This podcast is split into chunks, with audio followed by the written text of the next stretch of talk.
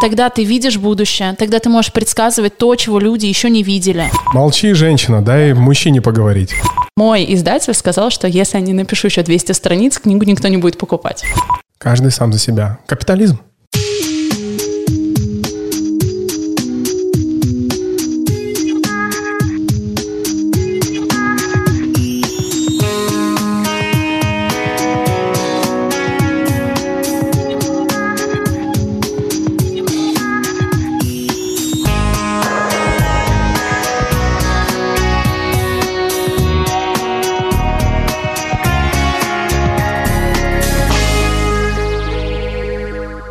Трек услышал и сразу подумал для тебя. Думаю, надо Анастасии включить.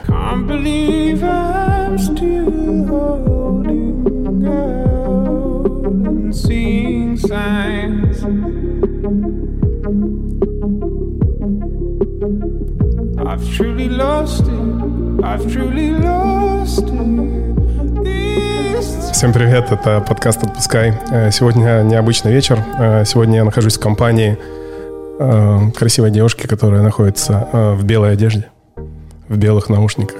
Я сам сегодня оделся во все белое, даже белые носки. Мы сидим в белой комнате, и у нас сегодня будет э, разговор, состоящий, наверное, только из белых мыслей. Подкаст «Отпускай» — это подкаст о всех видах эмоциональных переживаний. Он экспериментальный. Непонятно, куда он заведет. Непонятно, с кем он меня сведет. Но мне кажется, что нет правильного и неправильного пути, да? Но я на правильном пути при этом. Это мое ощущение сейчас. И этот трек... I should have lost it. А, я сегодня услышал метро, когда я ехал, и понял почему-то, что мне нужно включить его тебе сегодня, потому что мы, когда познакомились, разговаривали с тобой о музыке, и я понял, что ты ну, немножко отстранена э, относительно там, музыкальной поп-культуры, и не только поп-культуры, и мне почему-то захотелось этим с тобой поделиться. Да, еще раз привет. Э, я хотел бы на самом деле, для того, чтобы ну, люди поняли, э, кто ты, а я тебя знаю мало, по сути дела, мы видимся второй раз. Э, я хотел бы, чтобы ты сама представилась, рассказала о себе, ну, так сделала какое-то небольшое summary. Кто ты, что ты, чем ты сейчас занимаешься, как ты к этому пришла, расскажи. Привет, я Анастасия. Это важно. Не Настя, да? Нет, не Настя. И не Настя, Анастасия. И я человек. Это самое лучшее определение, которое я могла бы дать себе к 30 годам. Потому что все, что можно какими-то социальными индикаторами успехов описать, как то за 30 лет я побывала и пожила в 30 странах, сделала научное открытие, представила его в Гарварде, сама основала свою профессию, влияла на успех э, очень влиятельных людей, которые создают историю для всего человечества. Мне кажется, что такое описание личности очень эгоистичное и не настоящее. Потому что в моменте здесь сейчас я сижу в Москве, а не нахожусь в самолете в 31-ю страну. То есть мне кажется, что мы, люди, немножко стали забывать, что мы просто люди, да? И вот есть очень хорошая у Андрея Ткачева фраза «Человек – это не факт, а возможность». И мы эту возможность перестали использовать. Условно говоря, от котика точно родится мяукающее существо, от рыбы плавающее, а человек – это не факт, это возможность. Вот я бы сказала, что я Анастасия – человек. Анастасия, я, чтобы ты понимала, я невежда и многих моментов не знаю. И поэтому я стараюсь подкаст себе назвать людей, которые, а, мне интересны, которые намного умнее меня. Кто такой Ткачев? Богослов. Это современный богослов. Богослов? Угу. Чем он занимается? Священный. Православная церковь. Хорошо. Поэтому я буду задавать тебе даже самые глупые вопросы, но поэтому извини. Не бывает глупых вопросов, это наша история в том, что ребенок может развиваться только из-за того, что он задает все, что ему искренне интересно. А мы из-за каких-то социальных конструктов запрещаем себе искренне интересоваться тем, что вызывает у нас искренний интерес. И это сейчас не тавтология, это то, в чем мы потерялись. И я достаточное количество времени работала с людьми, у которых профессиональное выгорание, которые занимаются как будто бы любимым делом, но не имея искреннего желания да, к тому, чем они занимаются. И по факту это просто потеря интереса самого важного, что драйвит каждого из нас. Поэтому глупых вопросов, я думаю, у тебя не может быть. Да, у меня сто процентов. Ты понимаешь, так как мы с тобой не знакомы, я э, стараюсь соблюдать какую-то тактичность в разговоре. Вообще я, конечно, не такой. Я могу задавать любые вопросы, говорить на любые темы. и делать все, что я захочу. Так и делай это. Э, да, но я прощупываю границы. Ну, во всяком случае, да, вдруг... Э, хотя... Граница между нами — это белый стол в белом пространстве, этого достаточно. Супер, спасибо тебе большое. А, кстати, выпал из головы вопрос. А, по поводу «делай». А, вот хотел какой вопрос тебе задать. А, о каких темах а, ты сегодня не хотела бы, например, а, разговаривать в этом подкасте? Есть какие-то запретные темы, которые ну, не хотелось бы ты, тебе касаться? Сейчас тоже прощупываю границы. Нет. На любые темы. Можно? Я остановлю в моменте, если это будет чего-то там касаться. Ну, нет такого. Скорее всего, нет. Ну хорошо, мы... мы я православная девочка, которая исповедуется часто, так что я привыкла говорить о разных сферах своей жизни. Православная девочка. Угу. Теперь я рассказываю то, что я рассказывал до этого. Я рассказал Насте, своей жене, говорю, слушай, я познакомился с такой классной девчонкой, которая была у нас в лофтах. А тут такая нативочка пошла. Мы находимся в Citrus Hall, это пространство, в которых мы проводим э, разные мероприятия, в том числе и духовные и какие-то э, психологические практики. Кстати говоря, я здесь первый раз стал на гвозди первый раз начал заниматься йогой, первый раз начал записывать подкасты. Я говорю, слушай, она такая, э, в хорошем смысле космическая. Я говорю, посмотри, я буду с ней записывать подкаст. И Настя дала тебе такую классную характеристику, но необычную, немножко не тактичную, как мне показалось сначала, что типа она по-хорошему отъехавшая. Я говорю, м-м, что ты имеешь в виду? Она говорит, э, одухотворенно отъехавшая. Ну, видимо, она посмотрела ту, ту социальную сеть, которую ты когда-то вела, сейчас мы к этому подойдем, и дала тебе такую э, характеристику. Она права? Она права. У меня в Лос-Анджелесе, когда я жила, э, есть один приятель. Э, финансово это мега успешный человек, если оценивать, это миллиардер который делает великие дела не только потому, что у него есть достаточное количество нулей на счету. И дружа с ним, его характеристика была «Йо, куку, -ку, ты куку». Ну, то есть, потому что, встречаясь с ним от раза к разу, э, он задавал вопрос типа, подожди, подожди, еще вчера у тебя не было таких результатов в жизни, как сегодня ты уже там преподаешь в американской школе, не имея американского гражданства. А как уже там сегодня ты делаешь это и это, если это невозможно по никаким законам Вселенной. Да, и его объяснение было ку-ку. It's okay. Ну, да, это нормально. Одухотворенно отъехавшая. Я вообще ни разу не слышал такое понятие. Моя жена молодец. А, Настя, моя жена, привет, рубрика. У нас еще будет рубрика «Вопросы от моей жены». Э, сегодня мы ее придумали. Но давай все-таки еще о тебе, для того, чтобы слушатель, который просто пришел на это Если кто-то еще слушает. Не, слушай, сейчас же не онлайн. А, ты, ты, ты же давно знаешь, что такое подкасты. Да, да. Если Это... кто-то еще продолжает слушать, на девятую минуту а, пошел с нами вместе. Я же понимаю. Я просто как раз и прощупываю, насколько ты оторванная от этого мира. А, вот. И, какие, опять же, буду задавать и говорить глупые вещи. А, когда мы с тобой познакомились, а, это, кстати, еще раз доказывает то, что я на правильном пути, еще раз повторюсь. Э, я общаюсь, сейчас стараюсь общаться со всеми людьми, которых я только встречаю, и вот эта коммуникация, этот нетворкинг позволяет мне как-то вот на космической скорости сейчас двигаться вперед, на тех вибрациях, которые меня драйвят. Так вот, когда ты, э, мы с тобой познакомились, ты сказала, э, а я спросил, чем вы будете сегодня заниматься, ты говоришь, что у нас сегодня тут будет выступление, я буду выступать как профессор. Нет, как ученый. Как ученый? Как ученый, я сказала. А, извини. Угу. А, на тему, от которой у меня сразу а, немножко голова закружилась, я сейчас попробую ее воспроизвести, и ты меня поправишь. А, ты сказала, что я взломала а, ДНК хочется сказать, креативность, я сегодня повторял, самореализации человека, вот так правильно. Расши- ДНК, расшифровала. Расшифровала ДНК самореализации человека. Мне очень сложно эти слова соединить mm. у меня в голове, потому что я слышал это в первый раз. Что это значит? Что значит взломала? Расшифровывала. Я его не ломала, а расшифровала. Каждый человек на планете Земля находится на процессе некой самореализации. И есть очень понятный код, по которому каждый из нас движется в процессе профессиональной самореализации. От задатков до гениальности. И когда-то, когда я писала диссертацию, я на самом деле не искала этот шифр, чтобы вот прям прийти к таким ответам. Я искала ответ на вопрос, как человеку понять, кем быть в профессии. Ну, то есть моя диссертация касалась профессионального самоопределения, но на тот момент студенческой молодежи средствами социокультурной деятельности. Как понять вне, вне психологических тестов, вне ну, каких-то привычных тренингов, как понять, кем быть.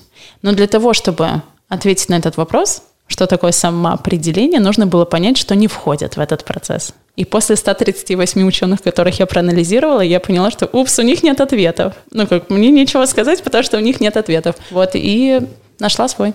А это выразилось в какой-то диссертации, книге, каком-то труде. Как э, ну, это ты скомпилировала? Есть ряд опубликованных научных статей, и сейчас я буду защищать диссертацию, но на некоторое время я брала перерыв в реальную жизнь, потому что как только я сделала расшифровку этого кода, сама того не предполагая, э, я встретилась с э, удивительным ученым, Валентина э, Степановна Садовская, когда она посмотрела на результаты моей работы, просто если кто-то из научного мира, он примерно предполагает, сколько раз ты по носу получаешь, что ты ну, ничего нового не привнес, можешь больше никогда в жизни не заниматься наукой, зря тратишь время. Она примерно так э, прокомментировала всех предыдущих ребят, которые были у нее в гостях. На эту же тему? Нет, каждый со своей темой. Угу. Они принесли талмуды своих трудов. А я принесла два листика А4 где все в схемах было написано. И она посмотрела на них и сказала, о, это гениальное открытие, а что вы от меня хотите? Ну, я вам даже не могу ничего сказать сверху, потому что, вау, как вы это сделали. Ну, я можно рассказывать, мне кажется, это... Это очень, это очень интересно. А, что когда ты открываешь что-то новое, ты этому не придаешь значения. Вот это как дети. Они э, пока играются, они вовлечены в свою игру, и им все равно, кто скажет снаружи, это хорошая игра, веселая, не веселая, им просто классно. Точно так же я играла с научными терминами и пришла к своему научному открытию, ну, которое влияет на весь мир, но тем не менее. То есть для меня это была моя игрушка.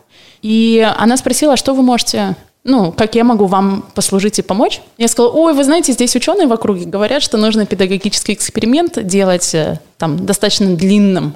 Я готова его сделать за три дня. И она начала при всех ученых, уважаемых, петь песню «Три счастливых дня было у меня», что, казалось бы, могло бы быть унизительным, на что я ей парировала, знаете, я могу это сделать и за 8 часов, но готова ради науки, ну, как бы три дня показывать, как можно что-то применить. Ну, вот спустя время она пригласила меня к себе в гости, где после лекции моей перед ее студентами она сказала, вау, ты знаешь, я думала, ты только в теории знаешь, как это работает, и ты еще умеешь этим пользоваться, это гениально. Через неделю я была уже в Гарварде. А, то есть, получается, результаты твоих трудов э, уместились в, на два листа А4? Я тоже на самом деле принцип такой, знаешь, гениальной простоты, когда есть возможность э, что-то уместить в короткий объем, нет смысла это раздувать. Это сейчас э, в эпоху инфобизнеса люди стараются больше давать информации, которая, по сути дела, действительно может уместиться в два листа А4. Ты знаешь, очень интересно. Я в Гондурасе как-то сидела на берегу супер озера. Да, уже интересно. Великолепного. Да, интересно, потому что я побывала в самом опасном э, городе на планете Земля, Сан-Падрасула. Он до сих пор держит эту позицию, но я летела туда, не догадываясь, что он самый опасный. И когда я видела все, что представляет опасность, я себе думала, ой, ну бывает, ну, людей же на планете убивают, ой, ну вот и здесь сейчас убили. Ну, людей же на планете вот такое бывает. Ну, просто я стала этим свидетелем. А оказалось, просто это их реальность и норма. Удивительно.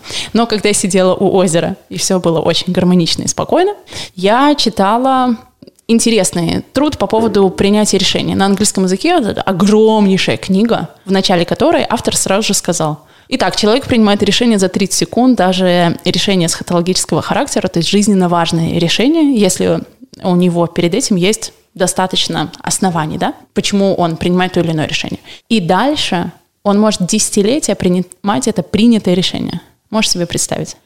И вот моя книга бы окончилась на этом абзаце, но мой издатель сказал, что если я не напишу еще 200 страниц, книгу никто не будет покупать.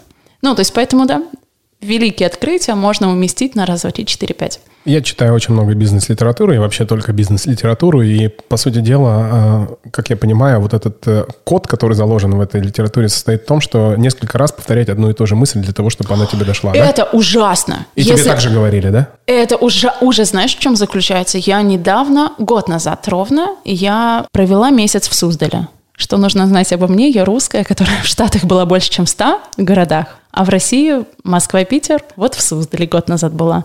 Ну, то есть и во всех странах я достаточно много путешествую, а по какой-то причине... Россию обходишь стороной. Возможно. И вот в Суздале год назад э, я познакомилась с архимандридом Авелем в мужском монастыре. Я прям месяц ну, туда ходила. Это самое красивое православное имя и чин, чин правильно называется, который архимандрит Авель. Угу. Господи, боже мой. Я бы даже сына назвал этим именем Авель. Хотя а, к выбору имен я очень э, избирателен. Так, извини, перебил тебя. Ага. Ну, у тебя будет э, третий ребенок, можно поиграть с именем. Поговорим об этом отдельно за подкастом. Вот, и что удивительно, после большой духовной работы над собой я взялась от начала до конца, вот прям в один присест, перечитать Евангелие. Их всего четыре штуки. Это длится примерно по час-полтора на каждое. Ну, то есть это очень весомо, быстро ты можешь это про пройти. И когда я читала четвертое Евангелие от Иоанна, я была в грусти, ужасе, радости, смешанных чувствах, потому что там есть все ответы на вопросы, которые я читала до этого у всех бизнес-тренеров. И мне было так грустно, что я копалась в тонне лишних мыслей, чужих лишних мыслей, которые по сто раз повторены, вместо того, чтобы однажды просто взять, ну, и все правила, все ответы материализации, визуализации, управления энергией, каким способом сотворять чудеса, каким способом себя навигировать, каким способом делать то, чего никто не может сделать, написано в тексте, великом тексте, который ты можешь прочитать за полтора часа. Про религию мы с тобой еще поговорим отдельно, потому что э, ты сама, э, то не подозревая, скажем так, разбередила гнездо, которое во мне очень э, долго зреет. Mm-hmm. И у меня очень много есть вопросов относительно там религиозности, набожности, того, как про детей, про, про то, когда их нужно посвящать религию, но это отдельная история. Но прежде всего, все-таки я хочу немножко тебя распаковать, но лично для себя okay. такое модное слово распаковать, да, потому что много вопросов относительно твоих научных трудов, или это такой большой единственный научный труд, который ты сделал? Есть, кстати, еще, может быть, какие-то... Все, что касается темы профессиональной самореализации, в этом я компетентна говорить на эту тему. Это достаточно обширная тема. То, что меня волнует э, относительно образования. Как, э, ну, то есть я не работал по своей профессии ни минуты. Э, и насколько я знаю, статистика удручающая, во всяком случае, в России. Я ее не знаю точно, я вот лишь только так эмпирически догадываюсь, что там, не знаю, 8 из 10 человек не работают по профессии, которую они получают. Это по всему миру или только в России? И насколько я прав в этой статистике? Вообще есть у тебя такое понимание? В каждой стране существуют определенные законы, по которым ребята принимают свое решение, кем дальше быть и как они дальше навигируются в своей профессии. Поэтому будет не, ну, недостаточно логично сравнивать условия России, например, и Италии, или Россия и Америки, или России и Индии, каким способом, какое количество ребят после университета работают по своей специальности. Везде разные цифры так это. Будут однозначно разные цифры, и у этого есть культурологические предпосылки. По какой причине кто-то работает по той специальности, которую он выбрал изначально, а по какой причине он меняет профессию. Ну хорошо, будем. То есть эти цифры тебе не помогут в твоем. Будем говорить про себя тогда да. про, про наш... я думаю, что ты только про себя и думаешь в этот момент, будем честными. Конечно, так и есть, да? но я просто хотел понять, насколько тенденция по всему миру соблюдается, потому что вот если говорить о финансовой грамотности, я сейчас много занимаюсь инвестициями, записываю подкаст про инвестиции, вот, и там статистика по миру примерно одинаковая. Очень маленький процент людей обладает финансовой грамотностью. Да, от страны к стране это различается, недавно как раз статистика какая-то вышла, но в целом тенденция понятна, то есть 10 э, человек, там в среднем это возьмем, я совсем округляю, там, да, там 8 человек или там, 9 человек не умеют управлять своими ну, финансовыми потоками, там, да, соответственно, не имеют возможности инвестировать. А ну, там, финансовая грамотность – это нулевой базовый навык инвестиций. Ты не можешь инвестировать 0 рублей. А вот смотри, а в моем случае, если мы говорим про тему профессиональной самореализации, высшая точка профессиональной самореализации – это проявление гениальности. Так вот, гениальность проявляют менее 2% населения нашей великой планеты. И проблема с университетом, проблема твоего вопроса, научная проблема, да? Я другими категориями мыслю, заключается в том, что не каждый человек поступил в университет согласно своих способностей, либо одаренностей, либо своих талантов. Поэтому у нас не будет чистая выборка, хорошо ли то, что ты не работаешь по специальности. Возможно, специальность изначально была выбрана неверно. И тут было бы логичнее говорить по поводу того, сколько людей на планете Земля реализуют свою одаренность, либо таланта, либо приближаются к реализации гениальности. Ну, хорошо, я задам этот вопрос, но в чем мой, ну, суть моего вопроса, опять же, от себя копаю. Как я пришел к той специальности, которая есть? По большому счету, вообще по пути наименьшего сопротивления. Я учился в средней школе ну, номер 62 в городе Барнауле. Это средняя школа во всех э, смыслах этого слова. Мне кажется, что она даже была чуть ниже, чем средняя. Вот. Э, и э, я долго занимался спортом, и школе не уделял внимания, и лишь последние годы, и у меня так всегда по жизни, да, я всегда делаю boost в самом конце чего-то. Может быть, это такое э, чисто русское, да, когда ты в последний момент собираешься и там жмешь на газ. Я, ну, то есть, если до 9 класса учился посредственно, потому что мне это было, а, неинтересно, б, некогда, то там 10-11 класс я нажал на, на нитро, да, и, в принципе, стал самым, ну, там, успешным, как правильно слово, лучшим, успешным учеником в, в своем классе. Вот. И как я попал по профессии? То есть, по сути дела, я сдал вступительные экзамены в политехнический университет, и вот сколько э, баллов, баллов я набрал, и куда сказали мои родители, как у многих это происходит, туда я и поступил. Это строительный факультет, специальность строительства автомобильных дорог и аэродромов. Примерно такой трек проходит большая часть людей сейчас. Бинго! А в постсоветских странах. Вот. На это есть причина. Давай. Потому что у наших ребят на данный момент не сформирован такой навык, как навык принятия решений. За них решают в детском саду, будут ли они кушать кашу, за них решают в школе, какие предметы у какого учителя они будут потреблять как знание, да, как продукт. И за них принимают решение, можешь ли ты отправиться в этот регион или не можешь. Но за них принимают решение родители не потому, что они такие плохие, а потому что за все время навык принятия решения у ребенка не сформирован. Если мы сравним, например, с Америкой, когда э, ребенок идет в детский сад, у него осознанно очень формируется навык принятия решений.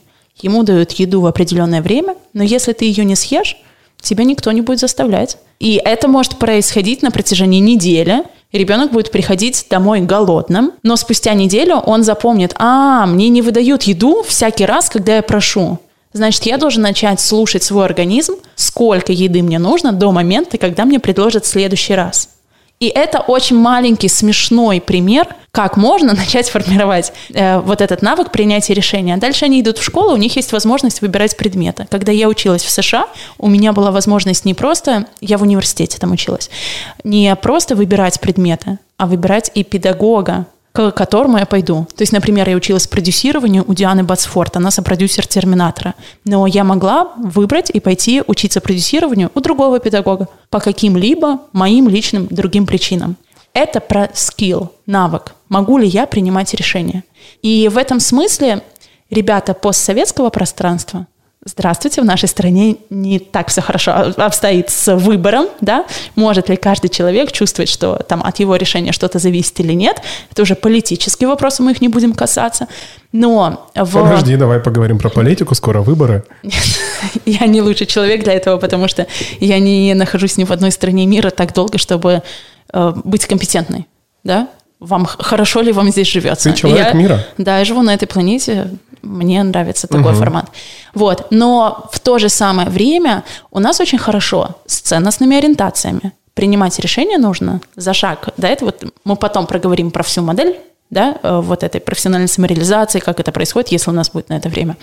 Но для того, чтобы ты принял какое-либо решение, даже эсхатологического характера, оно должно строиться на определенной ценностной базе. И вот с ценностными ориентациями – в Советском Союзе все было прекрасно. Они были прям очень твердым стержнем, выстроенные во всей идеологии государства. В то время как в Америке, например, ценностная ориентация очень размытая и достаточно бизнес-ориентированная. Приведи пример э, любой ценностной ориентации для Советского Союза и США. А, например, у нас была история во имя партии, во имя страны, во, во имя того, чтобы мы... Э, наш человек советский полетел в космос. Не Гагарин молодец, не конкретные инженеры, которые конструировали этот корабль космический, не конкретные ребята, которые э, создали вообще возможности, предпосылки. Гагарин не очень хороший пример, Гагарин молодец. Подожди, мы, мы сейчас говорим о чем? О том, что целая индустрия работала над решением определенной задачи.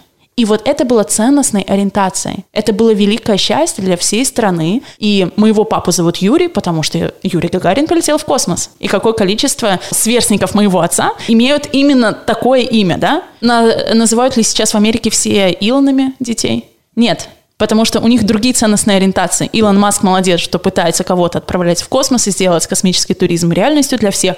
Но у них совершенно другие ценности. Каждый сам за себя. Каждый сам за себя. Капитализм. Вот, поэтому э, на основании чего принимать решения американским детям сложнее.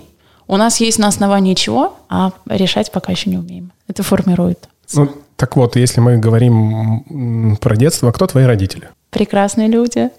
Это очень хороший вопрос, потому что мы год назад делали с сестрой благотворительный проект для детей, а, в рамках которого он назывался «Что дальше?», и мы звали реализованных личностей, чтобы показать а, подросткам, какие треки в построении карьеры бывают, и как на любой точке, казалось бы, невозврата, можно все равно выстроить свою интересную, удивительную жизнь. И когда моя сестра рассказывала о том, что ее э, мама актриса и модель, я стояла и думала, в смысле, как это твоя мама актриса и модель? У нас одна и та же мама и один и тот же отец. Но ее мама актриса и модель, а моя мама бэкграундом инженера, там нее несколько высших образований. Но восприятие реальности у нас обеих совершенно разное, хотя мы росли в едином пространстве абсолютно. Поэтому просто великие личности. Твоя мама актриса и модель по совместительству HR.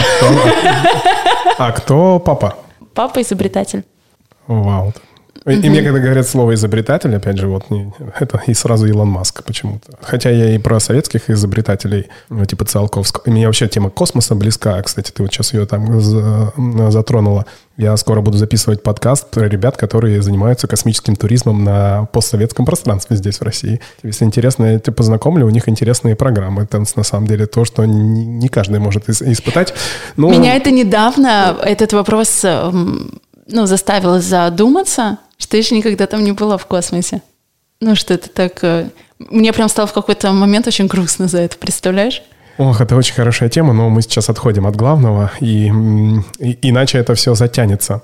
Папа изобретатель, мама э, HR. Я просто хочу, ну, еще раз, чуть больше понять, э, как ты к этому пришла. Смотри, даже не так. Я тебе задам вопрос. Давай нет, по-другому. Почему ты в белом всегда ходишь? Что это? Откуда? Я сегодня думал, когда буду задавать этот вопрос, а, а я еще раз не набожный человек, я больше атеист. Я думал, с кем бы я бы тебя мог сравнить, и почему-то у меня все мать Тереза, то надо посмотреть, как выглядит мать Тереза. Я даже не знаю, как она выглядит, и почему-то я думаю, что она должна ходить в белом вся, и ну, по, по понятным причинам одухотворенной. Почему ты в белом? Почему нет других цветов даже? Это очень удобно. Белый цвет э, очень утилитарен для духовного роста белые платья очень быстро пачкаются. И это здорово напоминает о том, что каждый день нужно заботиться о чистоте своей души. У меня были времена, когда в округе меня у людей происходили истинные чудеса. Ну, и у кого-то это были чудеса исцеления. Человек должен был умереть, выживал. Кто-то делал финансовые свои чудеса. У, всех свое. На ровном месте, но очень такое. То, чем можно погордиться. И очень просто когда ты делаешь результаты, себе их приписывать. Ну, это я такой молодец, это благодаря мне такое происходит. А есть э, в России очень великий человек Ирина Вина Русманова. Она художественной гимнастикой правит во всем мире. У нее есть хорошая фраза на этот счет. Но когда ты стоишь на пьедестале, и в, тебя, в честь тебя играет гимн, вот это момент твоей славы. Как только ты сошла с него, ты никто и звать тебя никак. Первое время белая одежда и их способность к пачканию мне напоминали об этом. Сколько времени ты ходишь в Четыре года. Ну, с какого момента это началось? 1 сентября 2018 года я жила в Лос-Анджелесе. Что повлияло? Я раздала всю одежду свою, все-все-все-все-все, и это очень облегчило мою жизнь. Ты такой эм, христианский минималист? Духовный? Нет, я просто человек, который хочет прожить жизнь человека, human being, not human heaven. Знаешь? То есть человек в полном его вос... то, как у нас было заложено. У нас такие невероятные возможности, и мы тратим время на совсем не те вещи. Вот, кстати, я про вещи. Я э, одно время покупал очень много одежды. Что такое очень много? Есть такой известный сайт asos.com. Я мог там раз в две недели заказывать одежды столько для того, чтобы была бесплатная доставка. Это 15 тысяч рублей. Ну, по тем э, деньгам там в евро переводился. И они там в субботу заказываешь, в понедельник тебе присылают откуда-то. Мы из Бельгии, очень быстрая доставка. Очень много одежды покупал. И потом в один прекрасный момент, это было типа года полтора назад, мне как отрезало. Ну, то есть я вообще перестал покупать одежду. И наступил тот момент, э, когда Настя, моя жена, купила мне одежду, потому что она знает меня уже, мы там 13 лет вместе, она просто говорит, Стас, я тебе заказала одежду, видимо, она почувствовала, что типа, ну это вообще уже too much. От момента, когда ее было слишком много, до момента, когда я вообще перестал ее покупать, потому что, ну, во-первых, у меня бэкграунд остался, и я, в принципе, ношу только те определенные вещи, которые я уже знаю, как э, одевать. Я где-то услышал, это как раз э, у миллионеров, э, ребят, которые живут там в LA, да, очень... Почему там, типа, Джобс не ходил в, одних, в одной и той же одежде? Почему Цукерберг носит только одинаковые футболки? Потому что они в фокусе, они в цели своей, да, и они не хотят тратить время как раз на выбор вот этой одежды. Ну, то есть настолько незначительные. И, и не то, чтобы я это помнил, просто в какой-то момент я тоже переключился на это, ну, бессознательно. И что произошло 1 э, сентября 2018 года? Почему ты раздала всю свою одежду? Секрет. А, вот она тема, на которую ты не хотела бы говорить. Нет, я просто вы ее не поймете.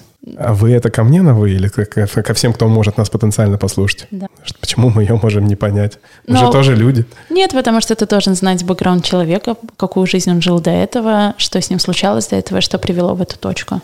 Мы еще к этому вернемся, я это все залинкую с а, той темой, которая связана с а, твоей набожностью, хочу, а, потому что у меня есть такой глобальный вопрос. Ну, я давай... бы себя не назвал набожной. А, я иногда часто неправильно применяю понятия, но как, ну, то есть я говорю так, как я говорю. Давай по поводу ДНК самореализации человека. Да, эту тему немножечко еще добьем. Так вот, есть э, такая, скажем так, такая проблема на постсоветском пространстве, да, относительно того, что тем, то, куда ты идешь учиться, и то, кем ты дальше будешь работать, это совершенно разные ну, этапы твоей жизни. И это все зависит от того, как человек учится принимать решения от, и а, от родителей, б, от, от того сообщества, в котором он находится, в том числе и про детский сад, что ты рассказал. Ну, то есть для меня это было непонятно. Я просто к чему это говорю, потому что я просто сам не понимал, кем я хочу быть в, во сколько, в 17 лет.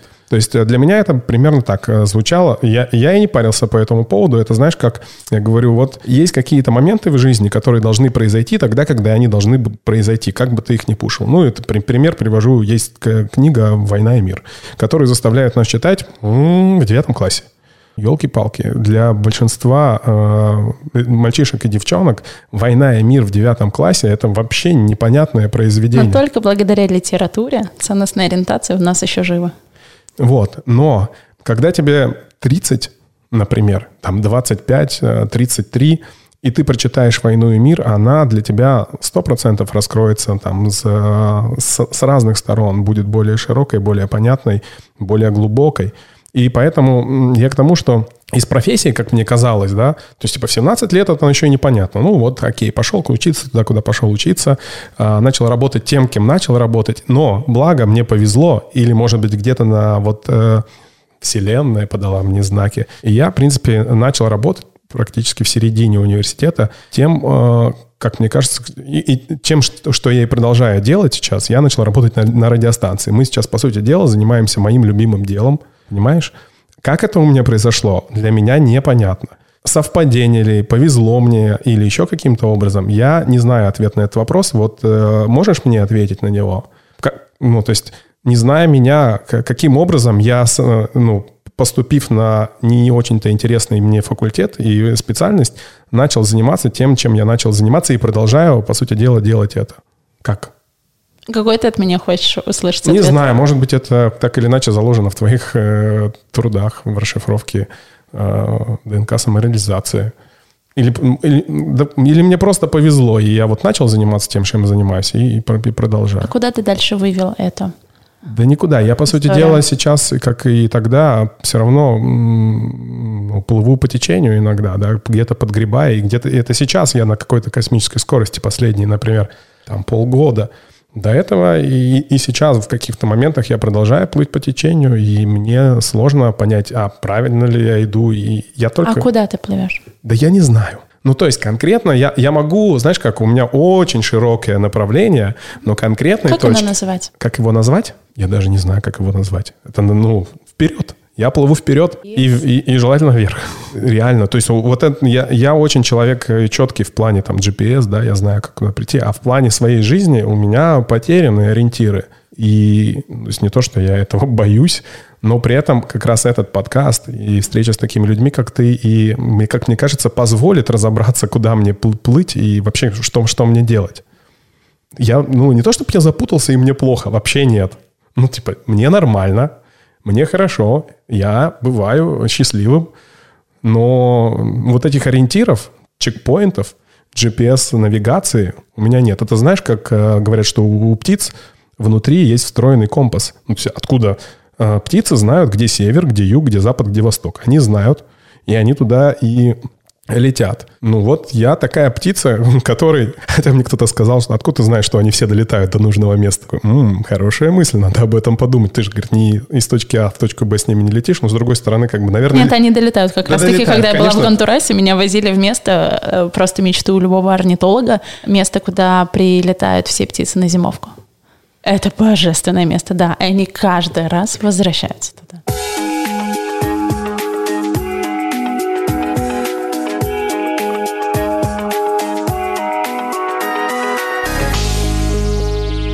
я, по сути дела, еще раз говорю, тот человек, который, у которого внутренние ориентиры хорошем и плохом смысле, ну, немножко потеряны. Счастливый иногда человек бывает, бывает и несчастный, но я не знаю, куда я глобально, куда я иду. То есть у меня есть какие-то цели очень краткосрочные, но нет вот такой долгосрочной цели, которая как бы там дальше, давай моей миссии, что ли, о, то есть, да, которую многие сформировывают, да, и которая движет людьми. Насколько я вообще уникальный человек, как с этим работать и как э, найти то, куда нужно идти, как путь этот выстроить профессиональный. Угу. Профессиональный путь говорим, наверное, больше, да? Угу. Давай с самого начала. Ты уникальный человек априори, потому что ты рожден. И э, уникальность твоя не заключается в том, что ты ориентиры свои потерял. Уникальность твоя в том, что ты можешь предъявить миру и что новое привнести да, на планету. Э, поэтому уникальный ли ты, да, как и каждый на планете. А, очень интересно было проведено исследование в 1960, 1960 году. А, Джордж Лэнд и исследователи НАСА взяли детей, и побочным эффектом их эксперимента было, что 98% из них оказались гениями. Так сложилось. Почему много так? Потому что это естественное состояние каждого приходящего в мир человека, аутентичный взгляд на вещи. Почему тогда не 98% гениев? Потому что, увидев такой результат, они протестировали тех же самых детей спустя 5 лет. Около 30% из них проявляли гениальный образ мыслей. 30%. За 5 лет вот такое количество ребят распрощались с аутентичным взглядом на мир и аутентичным проявлением себя – Спустя еще пять лет, пока детям стало 15, протестировали тех же самых детей. 12% из них проявляли себя аутентично. И потом эти же исследователи взяли 280 тысяч взрослых, из которых только 2% показали какую-либо аутентичность в своих решениях. Ну, потому что гениальность — это аутентичный образ мыслей, а не одно открытие. Поэтому все ли мы рождаемся с особенностями? Абсолютно да. Но часто мы идем по проторенной тропе вместо того, чтобы слушать свой внутренний навигатор. Интересно, что я провела свою ну, такую сознательную жизнь после университета э, в путешествиях для того, чтобы узнать, наша планета, она про что, и тестировать все, что я как ученый да, получила на практике, на абсолютно разных менталитетах и в странах третьего мира, и в странах, где мы сейчас там называем Израиль э, стартап нацией, и в Америке, и в Лондоне, в разных, в абсолютно э, разных экономический бэкграунд, разные, разные э, вероисповедания и так далее. И я пришла к тем же самым ответам, которым пришла моя сестра, которая просто хорошо чувствует жизнь. Мы с ней однажды встретились прошлым летом. Спасибо пандемии. И, и она сказала, ты знаешь, я поняла все ответы на вопросы. Заключаются в простой фразе. Живи, как чувствуешь. И я ей потом объяснила, почему это так научным путем, а потом как на это смотрят богословы. И это одна, вот если светским языком говорить, живи, как чувствуешь. Ты очень верно обозначил аллегорию с птицами, либо любым другим животным, что у нас изначально есть навигатор. Просто мы его выбираем слушать, либо нет. Очень интересно, а, есть Алан Кар, популярный писатель, и у него, помимо книги а, «Легкий способ бросить курить», есть книга «Легкий способ сбросить вес». А, люди меня сейчас не видят, я не обладаю избыточным весом.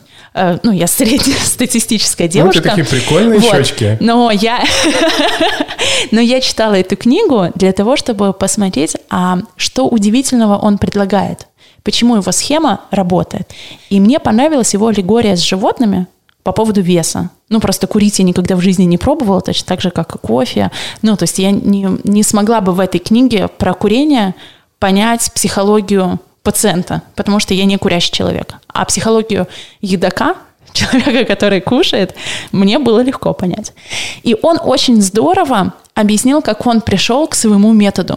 Он сказал, что я посмотрел, что белка, сколько бы она ни а, брала себе там орешков а, про запас, она, как и все другие животные на планете Земля, похожа на остальных особей своего вида.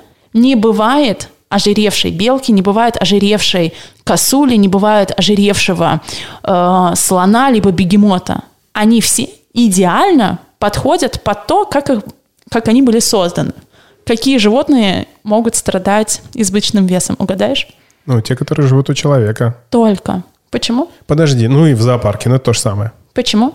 скажем так, их воспитывает э, человек, наверное. Ну, Но во, по факту, потому что они сами не принимают решения, что делать. То есть они находятся не в естественной среде обитания. Иначе, пока бы они добывали свою еду, они бы там сжигали жир и еще что-то, и они были бы идеально похожи друг на дружку. А вот как... то же самое с человеком в его профессиональной реализации. Мы напитываем себя лишней информацией, ненужной информацией, мы напитываем себя э, желанием подражать э, другим видам, как если бы лягушка хотела быть э, антилопой и страдала от того, что она не может петь как соловей. То есть мы не принимаем самих себя такими, какие мы есть. Только если в животном мире э, это внешние проявления, то у человека самое главное спрятано внутри, это наша душа и мы вот не проявляемся в этом пласте. Понимаешь? Все навигаторы, вот эти «живи, как чувствуешь», все ответы есть у тебя на 100%. Из 30 стран не было ни одного раза, чтобы я поехала куда-то запланированно. Ну, почему для меня феноменально? Вообще 197 стран э, в мире, есть э, категория, где их 209, там считаются острова, не считаются, есть две статистики. Ну, то есть я не посетила все страны мира. Но почему для меня это уникальная история? Потому что ни в одну из этих локаций я не ехала из моего мозга. Так всегда происходило. За секунду. Ну, то есть это только внутренний навигатор, который ты не можешь просчитать, о, если я пойду туда, я сделаю это, получу это, это будет так, а это будет иначе. Нет, это происходит. Вот как птица доверяет своему навигатору. Я изменила свою жизнь там из Москвы, переехала в Лос-Анджелес, не просто не планируя это, а в понедельник я еще платила тысячу долларов за квартиру в Москве, зная, что если я откажусь, ну, как невозвратно, у меня был элитный хороший дом, малышка-квартирка. И, соответственно, по договору ты должен оповестить за какое-то количество, 45 дней, что ты будешь выселяться. В понедельник я оплатила, потому что, ну, я же там жила уже долгое время. А во вторник я узнала, что я лечу в Лос-Анджелес. Не от людей, мне никто об этом не говорил. Я почувствовала, что, о, интересно. Через неделю уже была в Америке. Все вещи с, э, отодвинув в гараж к друзьям. Это навигатор. Ну, можно это... Его слушаешь. Можно это охарактеризовать как, ну, там, плыть по течению. Или все-таки ну, нужно как-то фарватер выбирать опять такими а, аллегориями? То есть ты, то, что ты рассказываешь, это, по сути дела, как для меня, там, плыть по течению, делать то, что тебе нравится, жить как по кайфу, заниматься тем, что любишь. Ну, это вот эти фразы расхожие, которые сейчас много у нас э, ну, говорят ребята, которые пытаются научить. Да, они нас навигируют э, только с той разницей, что иногда можно сесть на американские горки и забыть с них слезть, потому что ощущение эйфории будет говорить, что а течение сейчас такое, что по течению сейчас это продолжать кайф испытывать. В общем, все-таки надо иногда подгребать веслом. Нет, надо слышать себя. Ты залез на американские горки, получаешь от этого кайф. Услышал себя и понял, что, кстати, мы с сыном посмотрели мультфильм э, «Незнайка». Ну, то есть мы книжки сначала прочитали, а «Незнайку на Луне» мы не, не читали, а посмотрели вот этот советский мультфильм. Снят он, кстати, плохо, но, э, э, не знаю, помнишь ты или нет, их отправили в «Страну дураков» в конце где люди просто бегали по кругу, ничем не занимались и просто веселились. Это, по сути дела, я сейчас, кстати, понял, на, ты намела меня на мысли относительно э, американских горок, что так, так занимается большая часть людей. Смотрят Netflix, бегают по кругу и, и, и веселятся. И вот в этом состоянии, по сути дела, а, в этом, как белка, как белка в колесе, и, и, и находится. Вот. Носов, великий э, советский детский писатель, который еще является и изобретателем, и фантастом. Мы, э, когда ехали в путешествие из Москвы до э, Сочи, послушали э, «Незнайка в солнечном городе». Господи, я слушал и думаю, этот человек в 1969 году написал все, о, о, о, о чем сейчас вообще мы... Ну, Потому что это норма реализации человека. Это единственная норма делать то, что ты чувствуешь. Тогда ты видишь будущее, тогда ты можешь предсказывать то, чего люди еще не видели. Э, Тесла э, напридумывал всего. О, мой любимый ученый. Обожаю его, он реально реализованный гений, который сделал не одно открытие, а гениальность была образом его жизни. Конечно, вот он один из тех, на кого стоит равняться, я имею в виду держать ориентир, что гениальность — это не одно открытие, Угу. Когда мы познакомились с тобой, я был не выспан, и когда мы пошли с тобой обедать, э, я почувствовал какую-то энергию, которая бывает, когда я не выспан, и есть такое понятие, как депривация сном или сна, не помню, как это правильно называется. А, очень часто Стив Джобс э, использовал эту штуку. Так вот, про Тесла и про сон, и про меня, э, ты веришь, что он не спал? Я не знаю эту часть его биографии. Может ли человек не спать? Да, может. Ну, ты слышала, что это то, что ему вменяют, что он, в принципе, ну, не спал, и с помощью того, что у него было измененное сознание, это один из мифов или, или правда, и то, что у него было измененное сознание, он мог, типа там, понимаешь, в разные реальности перемещаться. Сказка, как ты думаешь? У меня в жизни был опыт, как ты можешь жить реально на 100%, не тратя время на сон. Это абсолютно нормальная история для нашего организма. Этим можно управлять. Ну, Без наркотиков я не из той тусовки. Да, понятно. Если ты даже кофе не пила, каких там наркотиков можно там говорить? Ну, то есть тут просто посчитай. А, тебе нужен сон, простите все люди, которые считают, что нужно спать 8 часов или 10 часов или 12 часов. Я сейчас высказываю только свой опыт. Тебе нужен сон для того, чтобы восполнить силы и энергию, правильно? Ну, это сейчас будет простая математика. У ученых было исследование, когда они э, замерили, каким способом отдыхает э, мозг и организм человека во время сна, потом во время медитации, потом во время молитвы. И оказалось, что мы отдыхаем во время медитации гораздо больше, чем во время сна, а во время концентрированной молитвы гораздо глубже, чем во время медитации. Соответственно, когда я заменила время сна временем молитвы, я получала гораздо больше энергии. Дальше ты смотришь, ну там есть определенные условия, типа у тебя должно быть хорошо проветрено помещение, в котором ты спишь, должно быть достаточно кислорода, чтобы организм действительно отдыхал. Да. И как только я начала это делать, это было в 2018 году только в LA, э, да, за минут 40, за час до сна я молилась. То есть у меня полностью успокаивался ум. Я спала 4 часа, просыпалась и тоже начинала день с молитвы. И у меня было невероятное количество энергии. А потом я узнала, что святые спят вообще по 2 часа. Чуть больше молятся. И я стала делать так. Ну, я тебе уже рассказывала, что проблема, когда ты спишь по два часа, только одна, и она не в измененном состоянии, потому что если э, вы даже такой сделаете э, эксперимент в голове, если бы у вас было по 22 часа в течение недели, а вы бы переделали очень большое количество дел и испытали достаточное количество опыта интересного. И спустя неделю-две вы бы занялись вопросом, а что делать. Ну, например, мне было и было просто, потому что там в 5 утра можно идти уже на спорт, с 5 до 6 утра ты позанимался, в 6 ты с русскими поработал, которые ну, на другом континенте, да, находятся и так далее. Но занимать себя такое большое количество времени – это большая загадка, чем сколько взять энергии. А когда ты занимаешься любимым делом, ты энергию все время получаешь. У тебя нет такого перерасхода, понимаешь?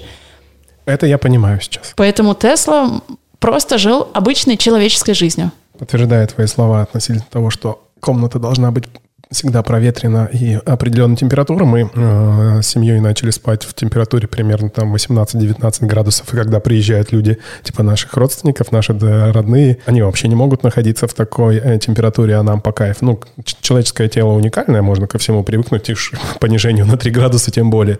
И э, я поставил прибор, а я одно из хобби, чем я занимаюсь, я там занимаюсь отделкой и стройкой, сейчас строю прикольный дом. Я поставил э, специальные вентиляционные приборы, которые как бы фильтруют воздух, заходящий в комнату и подогревает его до нужной температуры. То есть, если он около нуля, то типа до 18. И я стал высыпаться на час, э, ну, на час меньше стал спать и стал намного лучше себя чувствовать. А если бы у тебя все время в течение дня было еще правильное дыхание, то, может, ты бы еще есть перестал. Вот. Понимаешь? То есть так запрограммировано. Мы уникальные существа. Про правильное дыхание и про молитвы, и про медитации. Классно, что ты эту тему затронула. У меня, кстати, почему-то я всегда не всегда.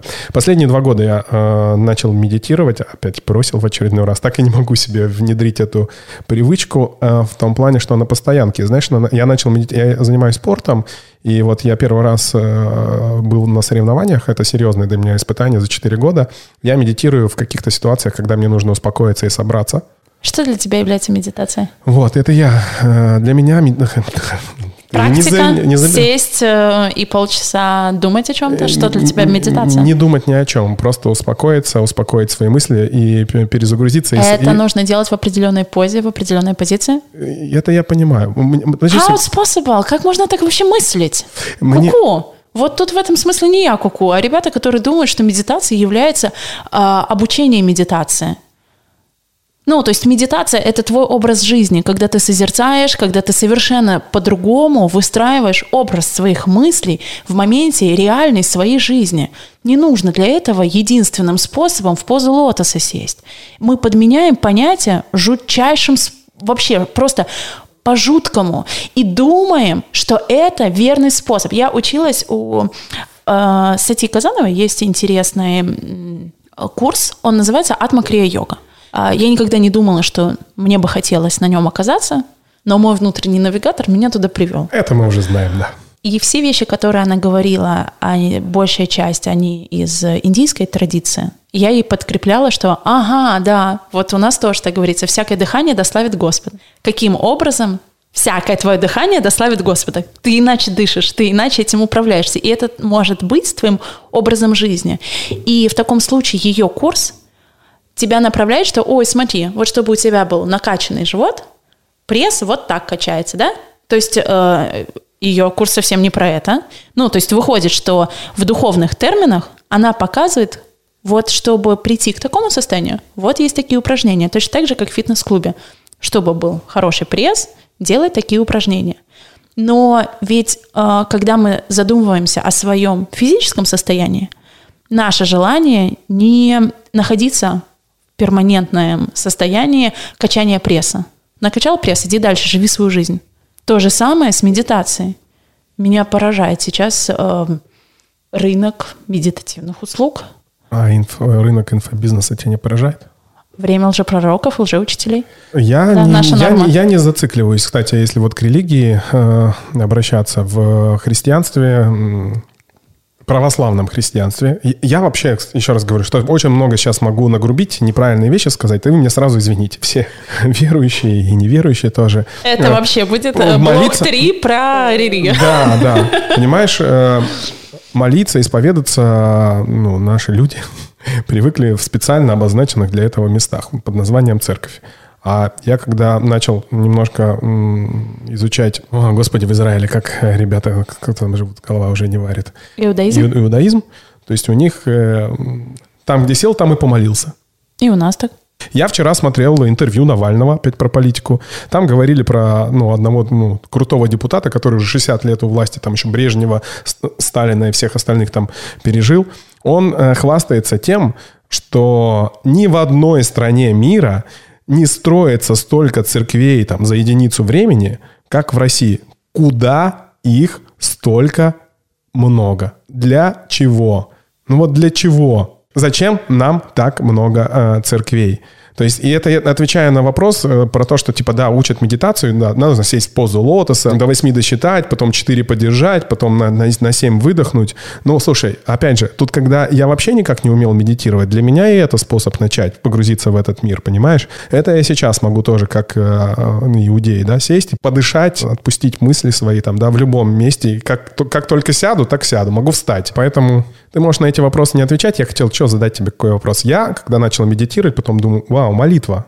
А молитва это же э, тоже способ, некий способ медитации. Но, как ну, все-таки э, ты говоришь, это вообще разные, ну, не вообще разные вещи, это похожие в каком-то смысле вещи, но это, наверное, это симбиоз медитации и аффирмаций. Чем отличается все? Какое, какие главные отличия, есть ли они между медитациями и молитвой? Потому что ты, мы же про сон опять же говорим. Можно не так много спать, но заменять это э, ну, другими способами, как медитация и молитва, правильно свой организм э, обновлять, да, каждый раз. Ну вот все. Удивительно, что ты человек сейчас говорящий про молитву, и у тебя э, скелет нарисован молящимся. В позе молящегося скелета э, изображение на майке. Скелет это, ну, если ну, религию как-то применять, это плохо, хорошо. Ну, такими понятиями. Это... Вот самое удивительное, что у Бога не бывает плохо и хорошо. Это понятие называется божественная дихотомия. Без черного ты не мог бы узнать, что есть белый цвет. Без высокого не можешь определить, что есть низкое. Поэтому в смысле плохо и хорошо. Ну, я знаю, я, я не, не люблю эти слова, и вот нет правильного, неправильного, нет белого, нет черного, нет плохо и хорошо, есть вот так, как есть. Но я иногда чуть-чуть не, вот не хватает э, точности в понятиях э, в этих. Ну, ты меня поняла, о чем я говорю. Но если, то есть молящийся скелет не оскорбляет ли чувство верующего человека? Типа он же мертвый, он мертвый, он скелет. Я вот хотел бы знать, как ответила бы ты, и мне твоя позиция э, верующего человека – близка. Она такая открытая, она современная, она прогрессивная. И э, я хотел бы послушать, как ответил бы, извините, патриарх, патриарх Кирилл на, на, на это. Ну, наверное, не сам. Короче, какой-то такой среднестатистический э, э, русский православный священник. Тебе бы понравилось очень почитать. Э, есть он раньше был архимандрит Андрей Кононос, его книги до сих пор еще продаются, но сейчас он стал коучем чуть ушел, а, потому что все, что он говорил, было похоже на самом деле на позитивную психологию, которая подкреплена каждым словом из Библии. Ну, прям, это, это было вау. Ты читаешь, и все, что написано в книгах про бизнес-тренинги, все это есть у него богословским языком описано. Это все как будто бы, казалось бы, про одно и то же. Но на самом деле есть фундаментальная разница. Я бы не хотела касаться этой темы. Ответь тогда на вопрос, чем все-таки молитва отличается Молитва от, — это от... беседа с Богом. А... Медитация, беседа с собой? Может быть. Вау. Я не могу так за каждого ответить. Я как-то ехала с таксистом, и по какой-то причине он меня спросил про разницу Вселенной и Бога. Не знаю, почему он решил, что я тот человек, который должен ему дать ответ на этот вопрос. Я ехала из бассейна домой. И не зная его образованности и его бэкграунда, как он верит и что, я подумала, что самым хорошим способом будет дать ему аллегорию. И в первом случае я ему предложила, давайте предположим, что вы Вселенная, а я человек. И я с вами хочу сейчас повзаимодействовать. То при такой аллегории я буду вас спросить, Вселенная, дай мне воды, и вы мне ее дадите. Вселенная, дай мне отпуск, и вы мне его дадите. Вселенная, дай мне, я хочу слетать в Турцию, и вы мне ее тоже дадите. Все, что я не попрошу, вы мне дадите. Но это такое правило. А теперь давайте предположим, что вы не Вселенная, вы Бог. И я вас прошу. То в случае с... в этой аллегории, знаешь, в чем будет разница? Как думаешь?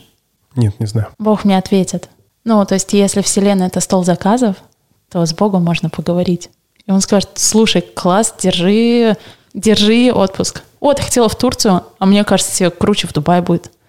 Понимаешь? Ну, то есть у нас настолько маленькое восприятие того, что чего мы достойны и что нам положено, а у Бога всегда есть что-то покруче для нас. И молитва — это всегда диалог с Богом. Покруче, чем у Вселенной? Извини. Покруче, чем в твоем восприятии мира. У меня как-то было, а, я помню, это был май 2016 года. Я ехала в поезде, а, потому что я преподавала в университете культуры и искусств и ездила туда-сюда. Было много таких локальных каких-то передвижений. И я помню, что я ехала в поезде и э, загуглила bucket list. Вы знаете это понятие, что я хочу сделать, пока не умру. Bucket list. Лист, пока не сыграл в ящик. И я подумала, о, есть пять мест на планете, которые бы точно хотела посетить. Прям очень-очень. И я их написала с такой искренностью. Прям это было Иерусалим. Я хотела на тот момент в жизни хотя бы однажды посетить Иерусалим. А я хотела посетить еще раз США, потому что я была молодежно-культурный посол США э, в США, и у меня был контракт, типа, что я два года не имела права туда поехать, э, потому что я должна была вернуть здесь все эти знания, которые они мне дали. Они оплачивали мое обучение. Это два. Вот. То есть я еще раз хотела побывать где-то в Америке. Три — это был Гондурас. Четыре — я хотела оказаться в Индии. И пять — на карнавале в Рио-де-Жанейро. И я была так искренна в своем желании, и у меня не было никаких дедлайнов и сроков. Я просто хотела однажды, чтобы это со мной произошло, всей душой. Ну, по какой-то причине. В июне, случайно, я оказалась в Иерусалиме в октябре, э, в Штатах и затем в Гондурасе. В январе я провела время в Индии, и в феврале танцевала Рио-де-Жанейро с 7 до 5 утра весь карнавал.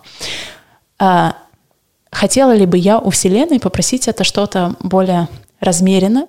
Возможно. По моим восприятиям, это нелогичный сценарий, потому что на тот момент я училась очно в аспирантуре, преподавала в университете, работала как карьерный продюсер энного количества и э, отдельных творческих личностей и нескольких бизнесов. И в это время я успевала еще где-то путешествовать. Потому что в диалоге с Богом ты получаешь, о, держи все сейчас, время пришло. Понимаешь? Вопрос только в том, что нужно начать с ним говорить. Не будет диалога, если ты не будешь задавать ему вопросы. Это второй пункт. Можно я про это скажу, даже если вы это защ... ну, посчитаете нужно вырезать? А, мы же договорились, что это общий подкаст. Захочешь, вырежешь. К своему 30-летию я э, пришла в плюс-минус упадническом настроении. Вокруг все думали, что у меня чудо на чуде, а иногда бывает, что чудеса приедаются. И ты понимаешь, а, ну это норма. Тебе человек возле тебя раком болеет, ты спокойно говоришь, ну иди исцелись. Вот так исцеляются. У тебя у кого-то какая-то проблема, и ты говоришь, М, ну сделай так. Ты знаешь механизм, алгоритм, и становится не так интересно. Да-да-да, я вспомнил, в, когда мы с тобой шли обедать, ты сказала в, в разговоре, приказывай ему. Это из этой же оперы? Встань и иди. Ага. Это, ну, это, это так работает. Ну, это сейчас вырвано из контекста, людям не будет понятно. Но суть в том, что за неделю до своего 30-летия я осознала, а в чем причина моего разочарования.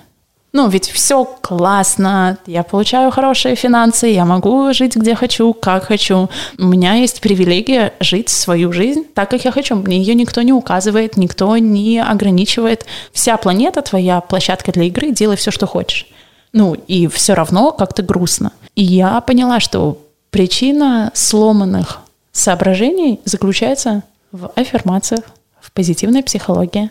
Во многом том ненастоящем, какими инструментами ты можешь получать свои результаты. Ровно неделю, это точно вы, прям вырезайте. Но мне просто тебе хочется поделиться. Так Можно мне мы интересно. так и сделаем? Так мы же для себя... Мы, мы этот подкаст записываем не для кого-то. Угу. Нас вообще, ну, нас никто не слушает. По, нет, во-первых, нас сейчас никто не слушает. Во-вторых, угу. ну, по-хорошему, нас никто не интересует, кроме нас самих друг другом сейчас. Вот. А, и э, осознав это, у меня было прям, ну, по-настоящему искреннее раскаяние, что я не хочу больше в иллюзорном мире жить. Ну, в понедельник я еще это как-то осознавала, мой день рождения был в субботу. Я поняла, о, окей, хорошо. Я за неделю, э, ну, очищусь от всего того, что наносное и лишнее. Есть некоторые труды, там есть, например, Игнатий Брянчанинов, он супер звезда по поводу покаяния. Очень часто люди готовятся к исповеди, именно читая его труды. А у меня а, были большущий вот труд, там на 600, наверное, страниц, аскетические опыты. Ну, то есть чуть глубже. И я начала его перелопачивать, смотреть. С среды я уже была на первой исповеди. А, э, исповедь это не типа «я съел мороженое и больше так не хочу», а когда ты в корне хочешь изменить свою жизнь и отказываешься от того, что ну, является не, неверной да, стратегией. И ты не догадываешься, как это изменится. Это как э, у «Радикальное прощение» есть такая книга. У автора есть э, хороший стейтмент, утверждение насчет прощения, что простить невозможно. Пока вы думаете, что вы хотите простить, вы все еще видите факт, ну как бы того, за что нужно прощать. Что прощение — это благодать. Ваша задача только искренне захотеть, чтобы ну, вас отпустила эта ситуация, назовем это так. А само прощение, оно придет в нужную секунду, потому что вы это не можете сами управиться. Ну, то есть, если вы хотите простить, значит, вы все еще злитесь на человека. Вот то же самое с покаянием. То есть, ты очень хочешь исправить полностью свою жизнь. Ну, ты же в предыдущей, да, э, своей истории пользовался другими паттернами поведения. И, соответственно, тут ты можешь только, вот я точно больше так не хочу, я не знаю, как это исправить, я не знаю, как вот жить вот прям идеально с чистого листа, но, господи, помоги мне. И вот я очень серьезным списком всех своих э, жизненных изменений пришла в среду. После службы они про Марию Египетскую читали ее житие. Я поняла, что, о боже, завтра опять идти на исповедь, типа моя жизнь просто грязь грязнющая. Я пришла в четверг. Э, я продолжала работать духовно и разбираться там с Евангелием, и читать толкование, читать вот, ну, а жизнь вообще, она о чем на самом деле. А, и то же самое повторилось в пятницу. И после исповеди в субботу э, уже наступил мой день рождения, и я опять пошла на исповедь, потому что, ну, я почувствовала, что, ой, еще опять грязь и грязь, что же делать? Mm. А у меня было ощущение, но это не иллюзорное ощущение, это был опыт проживания, когда ты видишь Бога. Есть такое выражение э, «блаженно чистый сердцем, ибо Бога узрят». То есть так вышло, что я достаточно ну, до этого потрудилась для того, чтобы вот в какую-то секунду, но эта секунда достаточно долго продолжалась, узреть Бога. И ты видишь, что мир вообще другой. Ну, он типа, ну, не просто про другое, а это лучшая на планете Земля э, игра, которую, в которой все для тебя всегда. Ну, то есть и все, все любящее, все чудесное, все только чтобы ты проживал лучший на свете опыт. Но мы его не всегда с радостью принимаем. Почему я это сейчас рассказывала? Что проживая это, а, понятно, я была счастлива. Ну, то есть это, ну, это великое счастье. Ты можешь беседовать с Богом, а когда ты узрел, это, ну, возможно, другая степень духовного опыта. Через неделю я оказалась опять в церкви на исповеди в Питере. И моя исповедь заключалась в том, что я не знаю, как вам, батюшка, сказать, но меня Бог уже достал. Я, типа, не могу его уже везде видеть. Типа, это невозможно. Мне, типа, сложно. Прям вообще. Я так этого хотела. Я так к этому стремилась. Но просто же не могу. И, ну, этот священник меня же не знает. Он не догадывается, какой путь прошла, почему так произошло. Вообще, ну, очевидно. И но во время исповеди происходит же другое, тебе не священник отвечает. И он сказал, я не знаю вашей ситуации, я вам скажу один пример. Была одна женщина, она пришла на исповедь и сказала, что что-то ей Господь не отвечает. И тогда ей священник сказал, ну так замолчи, послушай, что он тебе скажет, типа хватит его перебивать. Молчи, женщина, дай да. мужчине поговорить. Я так жене иногда говорю, а она ржет и не обижается на меня ржет, смеется. И я не буду обижаться, можем переходить к конструктивной части.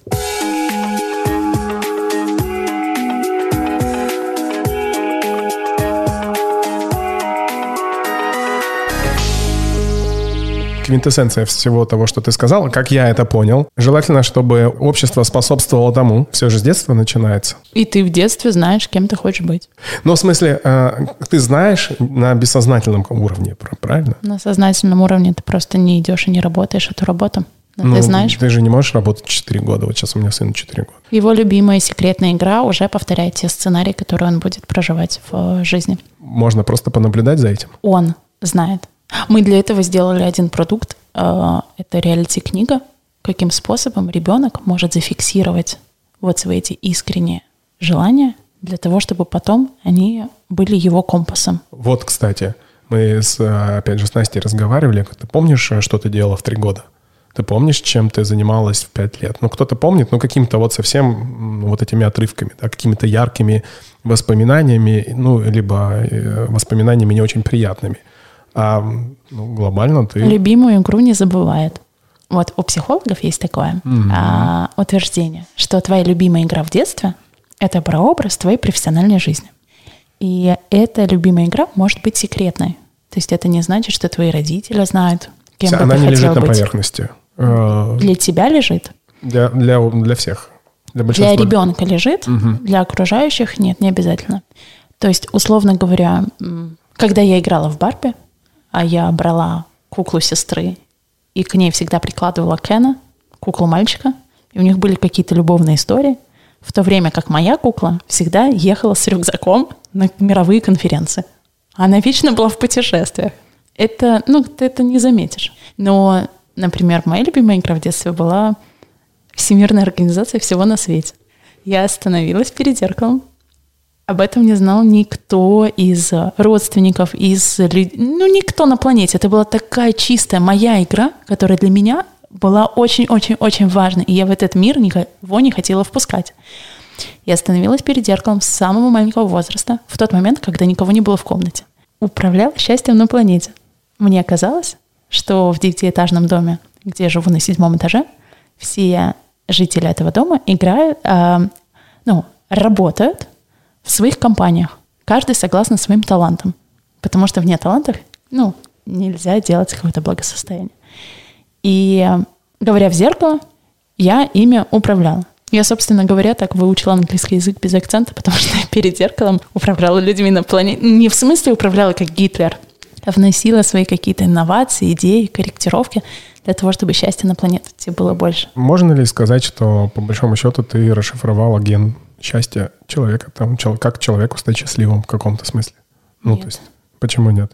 Ну, то есть, если человек э, будет заниматься тем, для чего он предназначен с самого начала, делать то, что нравится, э, слушать свой внутренний голос, это же счастливый человек. На первом месте поставим, что он слушает свою душу, и как следствие, тогда он занимается любимым делом. Потому что если мы будем говорить сейчас про науку, то профессиональная самореализация представляет собой спираль. Она похожа чем-то на спираль ТНК, то есть это тоже закрученная история, идущая вверх. Но чем-то похоже на спираль Фибоначчи, постоянно расширяющаяся. И на каждом витке есть определенный код, который мы проходим. И фактически, если ты живешь как чувствуешь, не в плане своих ощущений «хочу сейчас соленое да сладкое», а принимаешь каждое решение, исходя из э, своей высшей навигации.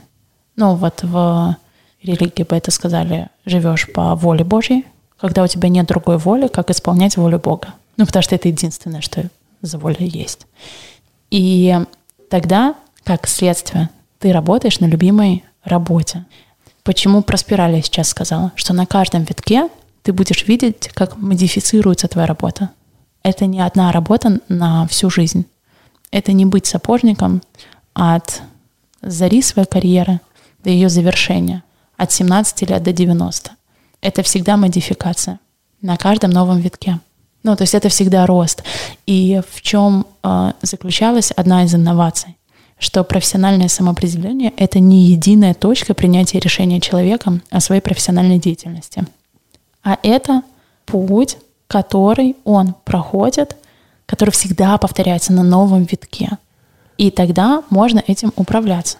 Я сейчас применяю это на себя, и это коррелируется, опять же, с тем моим вопросом, который я тебе задал, о котором мы, наверное, частично говорим, что я, типа, как мне кажется, я потерял ориентиры. А то, что ты мне рассказываешь, вообще ничего не потерял. Получается, что если человек не обязательно должен там э, заниматься одним делом, хотя многие говорят, что да, это круто, да, от начала до конца, многие говорят, так общество навязано.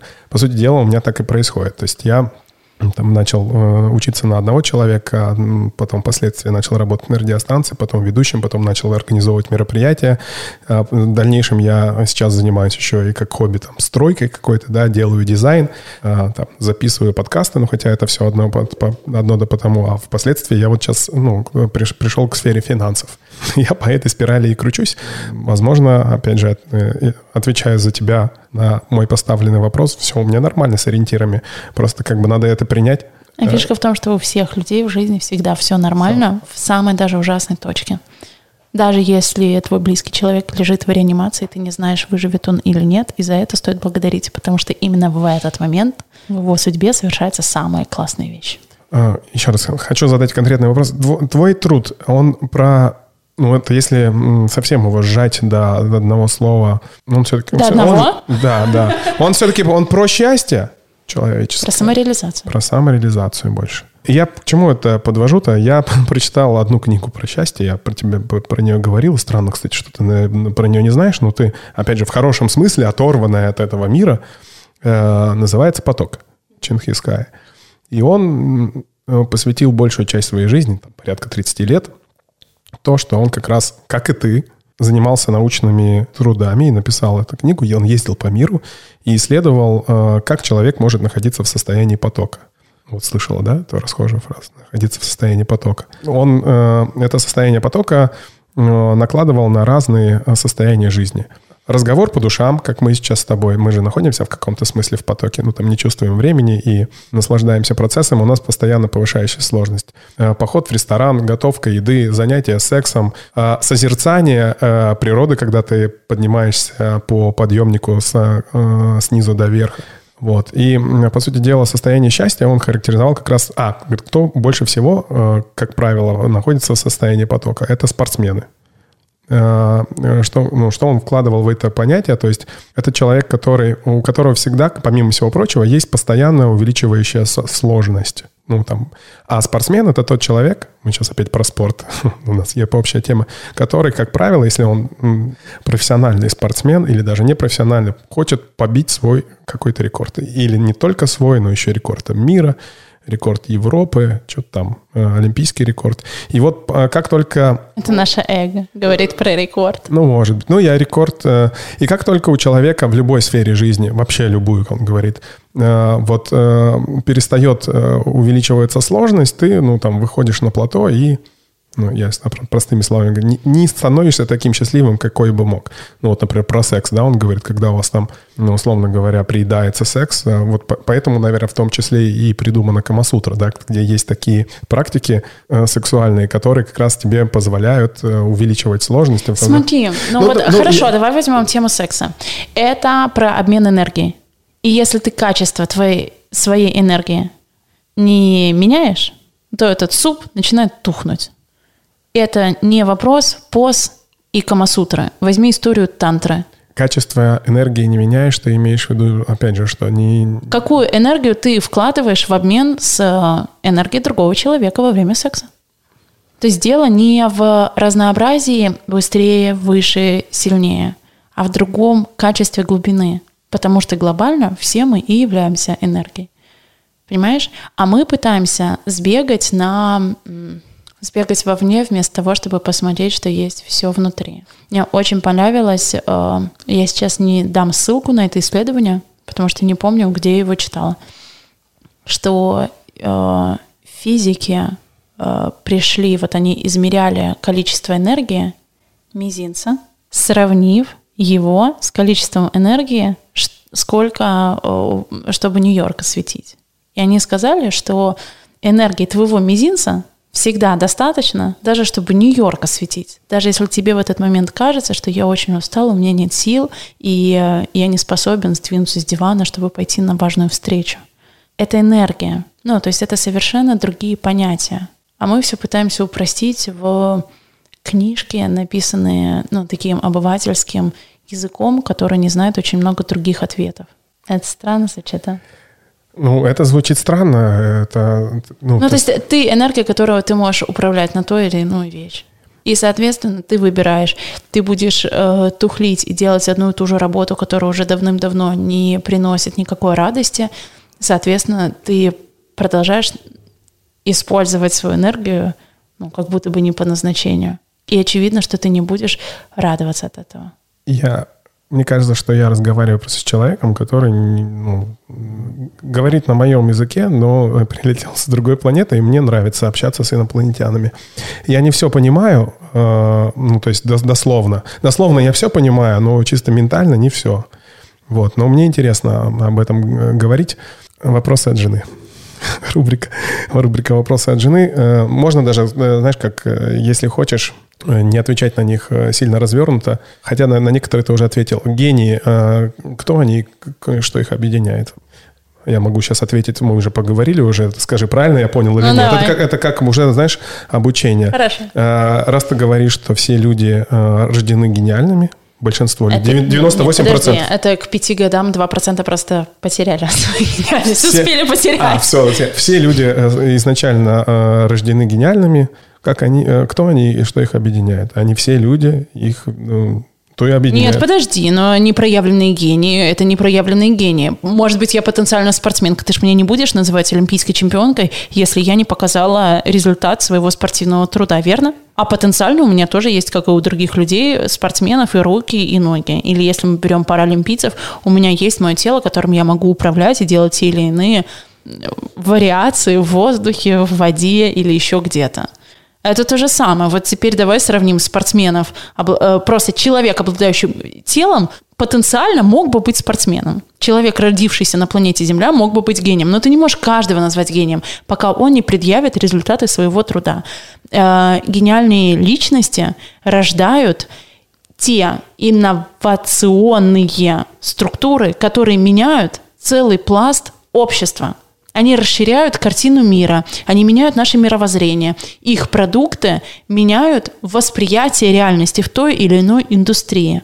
Но при этом гениальность – это не одно открытие. Это образ жизни, это не одно решение, это образ мыслей. Поэтому это э, представь себе, что мы находимся на земле, стоим, ну прям ногами стоим на земле. Где-то э, кто-то отпустил шарик воздушный, который полетел в небо. Но человек, летящий на самолете в этот момент, этот шарик не увидит, потому что они находятся в разных слоях. Вот то же самое с гениальностью. Для того, чтобы дойти до точки ее реализации, нужно очень твердо стоять на своих прирожденных талантах. Комбинация их – снабженная определенной профессиональной миссией, которая искренне да, тебя ведет за грани своего существа. Не на 10 лет вперед, не на 20, не на 100 лет вперед, а, понимаешь, на целые вехи вперед. Тогда происходит гениальное открытие. А мы топчемся на потребительстве. Объединяет их что? Миссия, выходящая за рамки жизни, способность к визуализации своих идей. И, ну вот если светским языком говорить, живут как чувствуют. Чувствуют то, что нужно привнести и привносят. Супер, я теперь понял. Что такое счастье? Банальный вопрос от моей жены. Для меня мир в душе.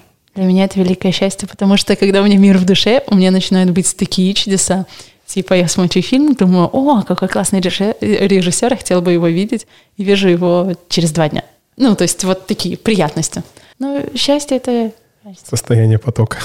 Ладно, это джинсовая штука. Угу. Вопрос. А как вернуть себя себе? Ну, вот э, тот момент, когда, например, ты понимаешь, что ты не, не сам свой, ты не, не, не... Отказаться от всего того, что является наносным.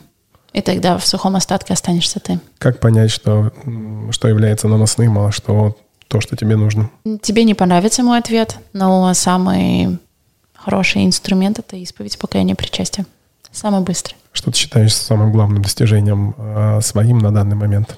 Мне кажется, то, что я имею смелость жить свою жизнь, несмотря на то, что она не вписывается ни в чьи рамки. Это, наверное, достойно моего уважения, что я себя не предала.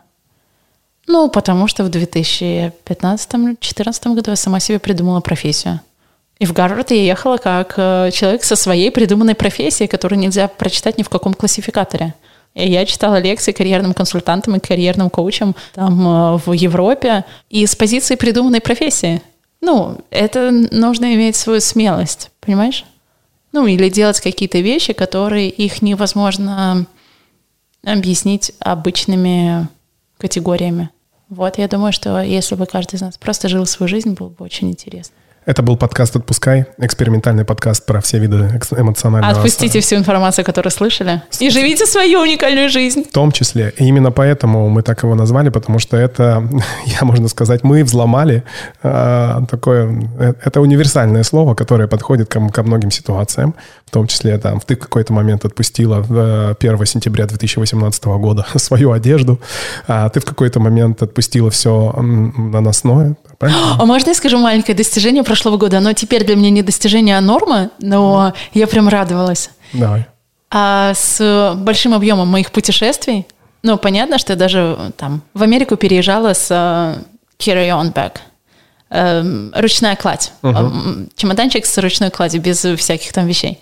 Но моя супер радость, что я теперь способна путешествовать э, с клатчем либо без него. Ну, то есть мне нужен только телефон и паспорт. В него еще влазит маленькая зубная щетка и карточка для денег и чуть-чуть налички. И больше ничего, представляешь? Со страны в страну. Это прекрасно. Поэтому я тебе и сказал, что я тебя характеризовал двумя словами. Такой, да, сов, тремя. Современный духовный минималист, одухотворенный извини, да. одухотворенный минималист. У меня миллион вопросов, которые я тебе хочу еще задать. Да. Ну, прям миллион. Правда? Да, да, но в любом случае, еще раз, это был подкаст «Отпускай», okay. экспериментальный подкаст про все виды эмоционального переживания, где мы делимся теми эмоциональными переживаниями, которые с нами происходили. Со мной была, ну, прям невероятная гостья, которая э, ну, у меня оставляет неизгладимые впечатления.